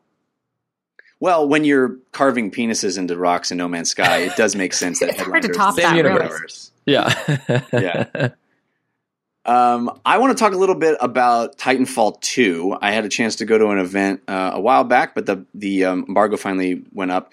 I didn't. I played the multiplayer. I'm not allowed to talk about that yet, but I think the more interesting bit is uh, the single player, which I got a chance to see a, a bunch of up close. They didn't give us hands on of the single player for Titanfall 2, but I did get a chance to see an extended gameplay demo live uh, at their facilities. And um, what what are you hoping for from Titanfall 2, Christian? What as far as uh, gameplay? um, a For single player, I would hope for a little more open version of some of like the advanced warfare Call of Duty style gameplay with bigger kill boxes and maps because I'm incorporating a big, huge mech, but it's that same story bombastic Michael Bay. You know, they're coming from Call of Duty background, but but bigger and a little more open. Maranda, are you looking forward to Titanfall 2? It's not really on my radar, but if they open it up a little bit more like that, then I would be uh, I would be into that too. Because I think the first one I didn't play very much of it, but it was pretty on rails, eh? And it's uh, I don't know. I'm open if it's got co-op. I'm in. We're always looking for good co-op games to play, uh, but I wouldn't Yeah. say it's something I'm really stoked about. Well, they haven't announced any co-op for the single player campaign as of yet, and what they showed, it seemed like it would be odd to have co-op because a lot of the, at least the campaign story that they showed us, revolved around being stranded by yourself, and it's just you and your mech. So I think it'd be a little odd to have like, hey, also me, I'm also here stranded with me and my mech. but yeah, I don't know. I um, mean, Call of Duty's got like a single, like got co-op, and you're one one guy, and when you play it co-op, you're two guys who are the same guy. You're right. Yeah, you're the same guy. co-op always makes everything better. So it's I'm all for even messing with uh, logic in order to make that work. But what they showed us, um, first of all, interesting bits like you you are constantly all the story dialogue stuff. You have choices on how you can respond to any dialogue moment. So. I don't think they're wildly different choices, and it's going to steer the story in a different way. But at least you get a different kind of you know feedback on your choice. So you know there's branching dialogue trees. Interesting. Um, the idea is yeah you're stranded on a planet you uh, go up to your commanding officer who's dying and he says bond with my mech. I'll give you my mech so you can survive. And then he goes oh and dies. So uh, so you you get a mech bond with that mech and then it's you and the mech going through the world. The thing that was the most surprising about the single player campaign stuff that they showed is how much platforming is in the game. Um, they talked a lot at the event about how they didn't want it to just be a big, shouty Call of Duty esque shooter, although it certainly is a shooter. They're not getting away from that, and it is shouty um, for the most part. So it wasn't like complete departure, but they talked about this process of iterating a- on the game that allowed them to create these what they called action blocks. They had the designers just create short snippets of gameplay that had nothing to do with Titanfall, but just like lived in that world as just an iterative process. And they had like 200 of them of just like make something fun, make something interesting and fun using our engine. And they had all their designers do that early on in the process to just come up with ideas. I thought that was a pretty cool way to go about it. I love And that. the result- How fun.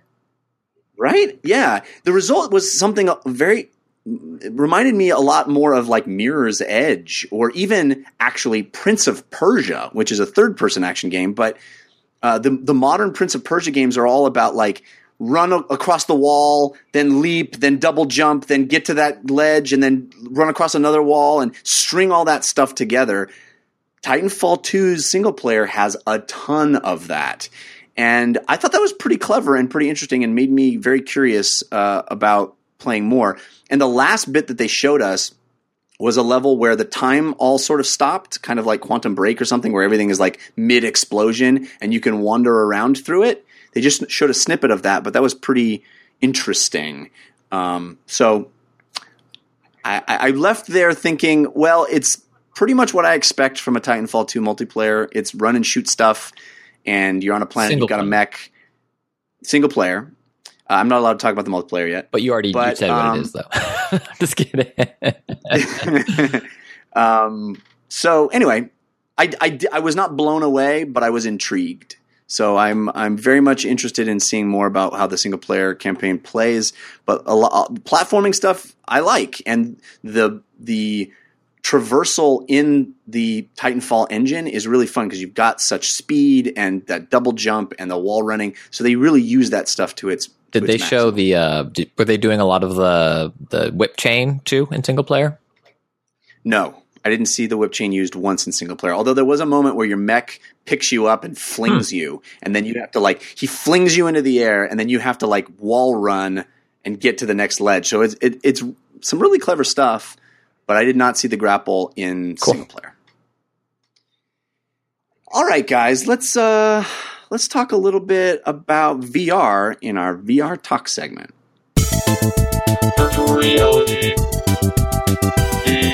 Maranda, what's your feeling about VR? Are you excited for it? So I'm really in the minority here, but honestly, I'm not super stoked about VR. I don't know what it is. I don't think you're the minority. I know ever, everybody else is all wound up about VR, and I'm like, eh, it'd be cool to check it out, I guess. I think maybe I'll be more excited when there's more games. Like we have the PlayStation VR on pre-order, and I was in my EB, and the guy's like, "Do you want to put any games on pre-order?" I'm like, "What you got?" Mm, there's nothing. Like, we have some ideas of what there's going to be. Like I know there's going to be the Batman one, which is probably going to be pretty cool. Um, that just went on pre-order today. by oh the way, yeah, the yeah. And was it uh, longest journey? bucks. Is that what it's called? Something journey. Uh, it looks incredible. uh, it's you're got talking about the dinosaurs. Crytek game. Yeah. Uh, is it called Um, but I wouldn't Uh, say like I'm counting the days until I get my VR set up or anything like that. Right. Uh, uh, I don't know. I don't think that's the minority opinion. I think most people. I think it's a minority opinion on this show. But that's Oh no, it. I know. How many VR sets do you have pre-ordered, Jeff? All of All them. of them. Um, I have. so I don't Yeah. know. I don't know what it is because I, I mean, I love games, but something about strapping on that headset and whatever. I don't know. It's just not. Maybe it'll be different when I get it on and I try it. And I'm really somewhere else, I think. but it's safe to like I'm, will I'll check it out. It'll be fine, I'm sure. But I wouldn't say I'm really, really We'll wound to- up. But I'll tell you, if that Batman game is really good, I'm sold. Like I hope it's a game We'll and not just a after you've tried. look it. around for 15 minutes pretending that you're Batman. Little mini experience. Like if that's a game, like the Telltale Games game or something like that, only in that Arkham universe or something, the Batman will sell me. Well, I got bad news for you. Oh, it's no. going to be. Uh, it, it's fifteen dollars, so it's going to be a very short experience. Hey, how much is uh, Telltale's episode one Batman? Oh, is it fifteen dollars? not much. Yeah, a couple bucks. Yeah. Well, I, I can tell you that that Yeah. yeah. I have a feeling that's pretty much all it's going to be, but it's still very cool. I tried it at E3; it was really neat. Yeah, but Uh, I mean, it'll be neat to see where it goes because it's brand new, right? Like, so and there's a there's so many potential applications in games, and again, just experiences. Like we are talking a little bit with uh, No Man's Sky. Like we'll be able to do all kinds of stuff that's not a game. I'm just not sure what that is yet, but we'll see when we get there. I'm sure that there's going to be some pretty cool stuff for it. I mean, if, if No Man's Sky was in VR, I would be much more compelled by it. I really would. I really would. I mean, it's like, I, I, You're a caricature of yourself right now, Jeff. but I really would. I mean, it, it, it's it's uh, it's a hike, right? It's it's being on a hike with fewer senses than a hike gives me. I only have visual and auditory on a hike in in uh, No Man's Sky. I would love to be able to look all the way around me and have my head on a swivel and feel like I'm actually in that place rather than staring at it on my television. I think that would be uh, make it a better experience. It might. It might. Christian, what about you? You got uh, you got some Oculus uh, playtime in this week as well. yeah, right? I, so I had never felt motion sick, you know, with demos at your house. Any of my little brother had a dev kit, one and two, I think, or I don't know. Uh, I've had plenty of VR experience, right? And then I got my own Oculus, and I was like, I'm going for it. I want to play Adr1ft. Um, great game, maybe motion sick. Uh, Dirt Rally VR, talking to Tim Stevens, what was it, two weeks ago? I love driving games. I love the cockpit view. Forza tried to solve the problem of like true cockpit view with um, head tracking on the Kinect, and that didn't quite work because when you drive a car to check your blind spot or look in your mirror, you're not moving your head, you know, 20 degrees to the right. And I was like, VR, this is going to be great. It's going to be awesome. Strap in, Dirt Rally VR, and it is, you are in the car. It is incredible. Like your sight lines are great. Everything is amazing. I'm like, this is so awesome. Then I go over my first kind of uh, big bump and I'm like, oh no, what have I done?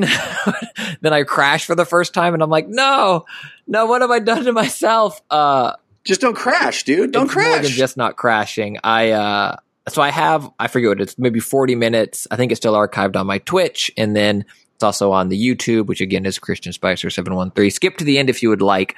Um but I take those the, the the rift off and I it is the most motion sick I've I think I've ever been in my life. Like I get seasick. My dad is a ship captain. Um, and so I've been on some big, some big ships and I've been on some cruises and playing Dirt Rally VR. And I went back and didn't stream it. I was like, I got to play again. I only made it through one race when I was like, I gotta, I think I can only do 10 minute intervals of that game. I need, I have now, I am dialing back my VR expectations of myself and realizing that if it says, uh, extreme or whatever, you know, for the sensation or the VR ability of it, I'm no longer snapping into a Slim Jim, chugging a Mountain Dew, and diving in, being extreme. Uh, I think I need intermediate or relaxed because holy moly, Dirt Rally VR, incredible. If you don't get motion sick playing VR, give it a shot. But I was wrecked, wrecked. I love how you The motion buy an Oculus and I the gotta first, say. yeah. the first two things you try are like the most. Well, that's what I wanted to do. I've learned, Just- Jeff. Enjoy some games, man. Play. Are, are you going to play Edge of Tomorrow or Edge of yes, Nowhere? I, uh, I am saving that. I probably will. My plan is to kind of do it all in one stream, one sit down. So I'm, you know, So waiting good. my. Uh, I thought I'd dip my toe into some extreme VR and then dial it out, but now I think my favorite VR experiences might be like Chronos, Edge of Nowhere, the Chronos is that so third good. person, the world's all around you. Even Lucky's Tale, I think that might be where VR shines for me. Interesting. Well, you know what? You're you're still also just playing controller based VR. When you you know when the touch controllers come out and you're able to stand and use your hands, I think it's a whole new world. A whole new world. Um, I, first thing I want to talk about in our VR segment this week is uh, I got a birthday present that I was very excited about. I just had my birthday a couple weeks ago, and it finally arrived. Uh, this is something from a company called VR Lens Lab. You can find them at vr-lens-lab.com. I'm not affiliated affiliated with them in any way. Again, this was a birthday present that I asked for. Uh, but these guys did a Kickstarter a long time ago. Basically, what they do is they make uh, prescription lenses that you can stick inside your headsets for both Oculus and Vive. Because uh, I, I wear contacts and uh, glasses, and um, unfortunately, it's uh, annoying. and it's really uh, a pain in the butt to put on, you know, use the goggles with um, with glasses. Oh, I find absolutely. that the That's actually the genius. I mean, even just headsets can be a pain with glasses. Yeah, the I find the Oculus actually is is easy to use the the glasses, but when I'm putting on the Vive and I have my glasses on and I'm putting on uh, you know the other headset, the other uh, earphones that I need to wear, it's just all so much. And I don't like wearing contacts in there because it makes my it makes my eyes kind of uh, fatigue quicker with the contacts in the headsets. So I tend to use my glasses. So these guys sell prescription lenses, and they're made for the specific headsets. They click in; uh, they're really easy to install. And my gosh, it has completely changed my Vive experience. I love it, and I highly recommend it if you wear glasses uh, for uh, uh, nearsightedness and you have a Vive or an Oculus. I highly recommend checking out these these uh, this company because they work great, and it has completely changed my experience. I know yours for a gift. You know about how much they cost, though, if people are looking. I think they're about a hundred bucks. Yeah. Because your fa- my biggest complaint about my Oculus, I would say, aside from me pushing my limits too far, is because those screens, I guess, are so close to my face. Like it gets really hot. yeah. Do you get really hot, That's hot true. face? Uh, I can get hot face if I'm doing active stuff. Uh, Oculus, I don't get hot face usually. Maybe it's like Um, my but- nausea combined with like a little bit of hot face. Like I'm sweating because I'm like, what am I doing to my body? Yeah. Um, we got news that Vi- that uh, Minecraft it came out on Oculus uh, today, so you might want to check that out, Christian. I don't if you Oh, already have Minecraft. amazing! Uh-oh. That'll be a fun experience, I think. Yeah, I, I I've tried the um, the hack on Vive, and it's awesome. So I can only imagine what the like official version is on uh, Oculus, and it's going to support Touch when Touch comes out too. So pretty cool. Uh, I tried a game this week called Halp, H A L P exclamation point Halp. Amazing. This is a Vive game. I think it's free right now. It's an early access. It's really short experience, just sort of a proof of concept. But it's an example of the kinds of games that only work in VR. Well, I think that it's like new categories of games. I mean, obviously, God games work, you know, a point and click on a 2D screen. But in this game, you are standing at a I don't know a structure I'll say an alien structure is all around you. It's right up close to you. It's got all kinds of crazy Rube Goldberg esque contraptions and doohickeys and doodads all around you. And disasters start happening, like little uh, fires will break out, and there's little robot guys that you can pick up and fling and stack and move around, and they're asking you for help, and you have to pick things up and manipulate things and stop the fires and attach uh, you know, attach pipes and reroute water and do all kinds of fun stuff. But it's cool because it's all tactile and it's all right in front of you, all around you. So everything feels really present and alive and you're using the touch controllers to physically manipulate things and you know throw characters and then giant monsters will pop out of a hole in something and you'll have to like jump out of the way of it. It is really really cool. It's just, a standing experience. Uh, but i highly recommend it. If you've got a vive check out Halp h-a-l-p exclamation point. And just another example of what vive or what uh, VR is allowing us to to create these new kinds of games. Really, really fun. All right, uh, let's uh, let's thank our other sponsor now, which is Linode. Linode is a hosting company offering high performance Linux servers for all of your infrastructure needs. Linode has it all: lightning quick servers in the cloud, a super fast 40 GPS network, automated backups, node balancers managed services, guides with step by step instructions, a simple but powerful control panel, 99.9% uptime, 24 7 support experts, and all the tools you need to get the job done right the first time. And now Linode offers 2 gigabytes of RAM for only $10 a month. Over 400,000 customers trust the Linode platform, including us, 5by5. Uh, all of the infrastructure here is, ho- uh, is hosted on Linode. And getting started is easy. You just pick a plan, choose your favorite Linux distro, and pick from one of eight data centers in America, Europe, and Asia. Just visit linode.com slash 5by5 today to support the show. Use promo code 5by5 and you'll get a $10 credit. linode.com slash 5by5. Simple, powerful, reliable. All right, guys. Let's uh, take a second and have a little tabletop time. Tabletop time, tabletop time. Right now, right now.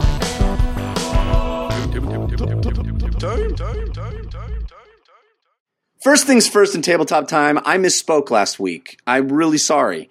I we were talking about Monopoly with Tim Longo, and I said, "Oh, Monopoly Go is a version of Monopoly." I'm such an idiot. There's no such thing as Monopoly Go. There's a Go on the Monopoly board, and there's Pokemon Go, and somehow my mind and Sushi Go is a board game, and somehow my mind got conflated, and I didn't bother to look on my shelf where Pokemon Deal is Monopoly. sitting. I can't, I can't get this right. I'm so averse to recommending any Monopoly to anybody. That's how hard it is to recommend Monopoly. But no, this is a version of Monopoly that's actually good. It's called Monopoly Deal. And uh, Pokemon Deal coming soon from an app developer near you. Uh, so anyway, yeah. So when I was talking about a version of Monopoly that's all card based, it's not called Go. It's called Monopoly Deal. It's really, really good. In fact, we got an email this week uh, to dlcfeedback at gmail.com from Matt, who says he's an Australian living in, sh- in living in London. And he says, uh, Hey guys, just wanted to give a quick shout out to Monopoly Deal. I was introduced to the game via a friend when a group of us were stuck indoors during a rainy weekend getaway. The game was a massive hit with everyone, particularly my girlfriend, who became obsessed with playing it over the following months. But that, but what's even better is that we introduced it to more and more people, and it became a tabletop gaming gateway drug for my girlfriend, myself, and many of our friends who I would never have thought interested in board gaming. A few years later, we all regularly play Pandemic together and often make trips to a very cool local board game cafe to try out new and exciting games. Our latest trip included games of Carcassonne, Mysterium, and Nitwit, along with the drinking of much beer. Not only is Monopoly Deal far superior to the original board game version, it's also a great way to introduce non gamers more interesting and exciting games by using the familiar and unthreatening name of Monopoly when suggesting they play something new. Love the show. Keep up the great work. Thanks, Matt. Uh, I agree, and that's why I tried to mention it last week, but did a terrible, terrible job of saying the correct name. Um, Maranda, do you do you play board games ever? Have you? Oh, you I love board games. We play all kinds of games in our house. We play trading card games. We play board games. We play tabletop D and D. We play it all. Um, and it's Awesome. summer, and the kids are home, so definitely we're playing a lot of a lot of different kinds of games. Well, anything you've been playing lately you want to talk about? Um, nothing really new or exciting. Um, we play a lot of Carcassonne, which is a great game if you have kids because, um, like my guys started playing this game when they were like three or four because there's no reading. There's no planning ahead. You just pull a piece and deal with it. There's not a lot of like steps ahead, steps ahead. Um, so, you know, if anybody's got young kids that you're interested in introducing to more like premium board games, Carcassonne's fantastic family game, and we have a bunch of the expansions, and we have a lot of fun with that.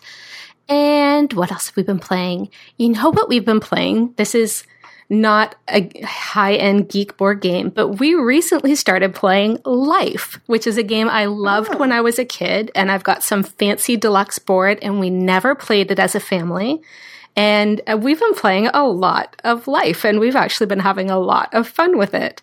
It's fun When I to was a go kid, back and sister and I- experience those games you liked as a kid. Yeah, when I was a kid, my sister and I had the rule that um, we we only would start life if we were uh, either a doctor or a lawyer, because we realized that if you start life as uh, one of a teacher or one of the other professions, you can't live. And sadly, we didn't learn from that. right? the one lesson that you would think would be a good lesson to learn is uh, have a good job. Uh, we were just like, no, we'll just cheat and give ourselves the good jobs and then play the game normally, rather than oh, uh, maybe going to school and becoming an actor isn't the smartest thing to do. so yeah, really, eh? Um, yeah, so actually that's been kind of fun and it's a newer version, but it's still got the little dorky cars with the little pin people that you put in it and uh, all of that kind of stuff. So that's pretty fun. And Carcassonne, mad, there's always magic, you know, happening in our house. That's, we love uh, Magic magic trading card game, all of us. Um, so yeah, that's, you know, I've got mixed ages. Oh, and we are playing quite a bit of, um, Risk StarCraft edition. So I know you guys have talked about like Risk Legacy and there's tons of different versions of Risk, but have you ever played the StarCraft one? I have not. I just got the Risk uh, Game of Thrones version as a gift, but I have not tried the Star. So does the Game of Thrones Thrones one have like different gameplay, or is it like Monopoly, where it's like the same game with just a different board? I haven't cracked it open yet, but uh, I hear that there are some versions that yeah that add little rules. So that's what this one is like, where there's some different layers to it. So my nine year old is our strategy gamer, and he beats the pants off of us at everything. Like we can't beat him at Risk, Chess, Supreme Commander. Like he beat me at Carcassonne for the first time when he was like three and a half. He can think ahead in a way that I never will be able to. And he likes StarCraft and he likes Risk. So we got him this game maybe for Christmas and it's got some other layers where you have a hero who has some special powers and you have uh, resources. So it's got some, oh my goodness, I had the biggest headache pulling it out of the box the first time. I'm like, I feel old. I can't learn something new. but, uh, and then there's, that's the easy rules. And then there's actually harder rules that you can layer in and layer in. So it recommends start with these basics. And once you have that nailed, you can add in some more mechanics and some increased difficulty. And uh, obviously, if you like those games, you know, there's that it's all all themed and all that kind of stuff, which is fun. Um, so that's a that's a pretty fun game that you can play with just a couple of people too. But that's not the game to play with a couple of friends when you're having cocktails on a Saturday night. It's not that. game. Yeah, it's vicious, vicious. Yeah.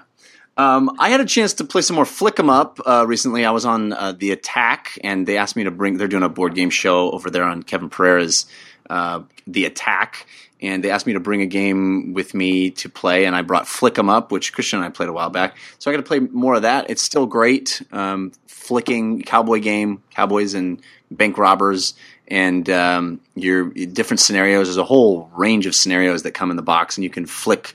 You flick little discs at each other. It's all three dimensional and wood. It's really neat cardboard. Um, and you flick discs at each other to shoot. And you flick a, a little disc to move your character. So it's all uh, dexterity game. Really, really fun. Called Flick 'em Up.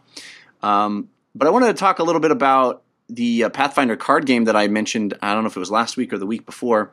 Uh, I came away from it a little disappointed, but really great post in our subreddit from uh, Dang Lading, I guess Dang Lading, Ladding, Ding Ladding, um, where he uh, kind of took me to task a little bit for my review of that. He said he enjoys the game much, much more. Uh, he talked a little bit about the end game, which I had problems with. Of you know, basically your goal is to trap this guy in a place. He said there are certain rules that make it a little uh, more fun, at least in his view. I didn't think so, but uh, he also said, um, I have found the beauty of this game in two places. The first is in the progression system. At the end of every game, your character, represented by the deck of cards that you're using, has the opportunity to keep any cards that you found in the location decks during the scenario. There are limits on how many of each type of card you can have spells, weapons, armor, etc. But you are provided an opportunity to upgrade your character deck with found loot, similar to a role playing game. Uh, there are also various upgrades available to each character that are awarded after beating a scenario bonuses to stat rolls, special abilities, and so forth. It feels somewhat action RPG like. But the real excitement of the game is at the end of most scenarios, the designers have managed to balance the game, including the uh, uh, utilizing the escape mechanic, the timer deck, and other systems, so that at least half of my games come down to almost the last possible turn before winning. I have had many scenarios where we knew which deck the boss was hiding in, we had locations closed or temporarily closed, and the timer deck was down to the last card or two before we flipped over the boss. This turns into a classic stand up roll where your team is using every trick available to them to stack the odds in your favor before making that final roll against the boss. I have won and lost many games in this situation. In my opinion, that repeatable level of in game tension speaks to some fantastic game design. I agree with Jeff that it's not for everyone. While the story told across scenarios is interesting, it's very thin, and the role playing is basically non existent. Action RPG folks, though, will enjoy it. Number crunchers will love it. LARPers and true storytellers might not find much there, but I wanted to share that there is definitely more to this game than Jeff's review indicated. So, uh, thanks, Dang Ladding, for that uh, post in our subreddit. You guys can see more of what he had to say over at 5by5 uh. Uh, so, again, we were talking about Pathfinder the adventure card game. All right, guys, that's going to do it for this episode of DLC. We still have our parting gift coming up, so stick around for that. But uh, we do need to wrap things up now, and I want to say thanks to uh, Maranda Carvell for being here. Thanks, Maranda. Thanks so much for having me. It was really fun. Enjoy being here. Awesome. Where can people uh, keep up with uh, what you do on the on the internet? on the interwebs. Um, So if uh, you're looking for me in the gaming world, I am Hotel Queen across various platforms and uh, on Twitter, Maranda with an A, Carvell. Very cool. Uh, Christian, what about you? What do you got going on this week? Uh, more No Man's Sky. If you're not and you want to, you can follow me. I heard you love that. I hear it's pretty fun. Uh, you can follow me on Twitch, which is just twitch.tv slash Christian Spicer. Or stuff gets archived over at YouTube, which is Christian Spicer 713. I've toyed with the idea of doing some edits and stuff like that on YouTube, but um, I just haven't had the time. So it's still just kind of the full the full stream is there, and if you can kind of search around for stuff, maybe I'll pr- try to mark some notes of like when I carve penises into rocks and uh, when I'm doing that the important yeah stuff. the important stuff Yeah. when I'm doing we don't want something miss else. that stuff, that's for sure. It's uh, pretty good. it was a pretty big rock, you guys. um, uh, I have a parenting podcast called Department of Parenting, which Maranda. Great segue, by the way. Thank you. I, carved a, I carved a penis into a rock. Anyway, I have a parenting podcast. You know why it's a great segue, Jeff? That is a slick segue. Because because never stop being a kid, man. You gotta you gotta have the fun when you can have the fun. But Maranda was a guest on an episode. You can find that because it is just with special guest and her name. Uh, that's how we do guest episodes. But it was cool. We talked about um, nutrition and nutrition with kids, and I think something that a lot of people struggle with in the idea of, you know, I think she had. Um, I can say you. You're on the show. I don't need to talk about you like you're not here. So some great points about like kid diets and, and kid foods and stuff like that, and and how to avoid food and picky eaters and all that stuff parents struggle with. yeah, it's really it's really cool. It's a great episode. And uh, this tomorrow's episode is we did a guest episode with another parenting podcast called Hands Off Parents. So it's our first four person episode. It's fun. It got gets crazy quickly, but it's a fun one. That's called Department of Parenting. And then um, Oh, the Uninformed Opinions is a podcast I do with Stuart Nocht, who you might know as Wombat from Cheap Ass Gamer. We did an episode. Uh, our most recent one is about Suicide Squad, and towards the end of the episode, we pitch a really good Suicide Squad movie. You guys like a really good movie. Someone should make that movie. Jeff, what about you? Well, I've got uh, several other shows for you to check out. The Slash Filmcast is uh, me talking about movies and TV shows and stuff with the folks over at slashfilm.com. We just put out an episode about Pete's Dragon, which you can check out at slashfilmcast.com. Uh, I also do a comedy show with Anthony Carboni called We Have Concerns, which you can find at wehaveconcerns.com. And we're just wrapping up our last week of uh, Tomorrow Daily. So check that show out while you can. We end on the 18th, so tomorrowdaily.com. I'm going to launch a new show on CNET uh, down the line a little bit. Ashley Esqueda and myself. But uh, we got one more week of Tomorrow Daily, so check it out. Yeah, I was on that show. Yeah, you. That's right. You filled in for me. I really appreciate it. Thanks so much, Yeah, man. thanks for having me. It was fun. What uh, uh, I can't wait to do it again. Uh, yeah, no, you were on it, and then uh, now we're not doing it Okay, anymore. great. So I, I mean, you know, um, correlation is not causation, but um, Just a coincidence. Don't take it personally. yeah, just a coincidence. But, but literally the week after you were on it, it's Well, I just want to say that we have concerns has continued to do well. You're welcome. yes, you're right. You're right. Uh, no, I really appreciate you you filling in for me while I was in Chicago. Um, it was a great episode you were on too. I watched it. It was great. Um, so yeah, check out uh, Christian Spicer on Tomorrow Daily, filling in for me at uh, tomorrowdaily.com. All right, guys, that's going to be it for this episode. Uh, let's uh, let's give you a little something to carry you through your week by hitting up our parting gift. Hey, give us a suggestion of what to do this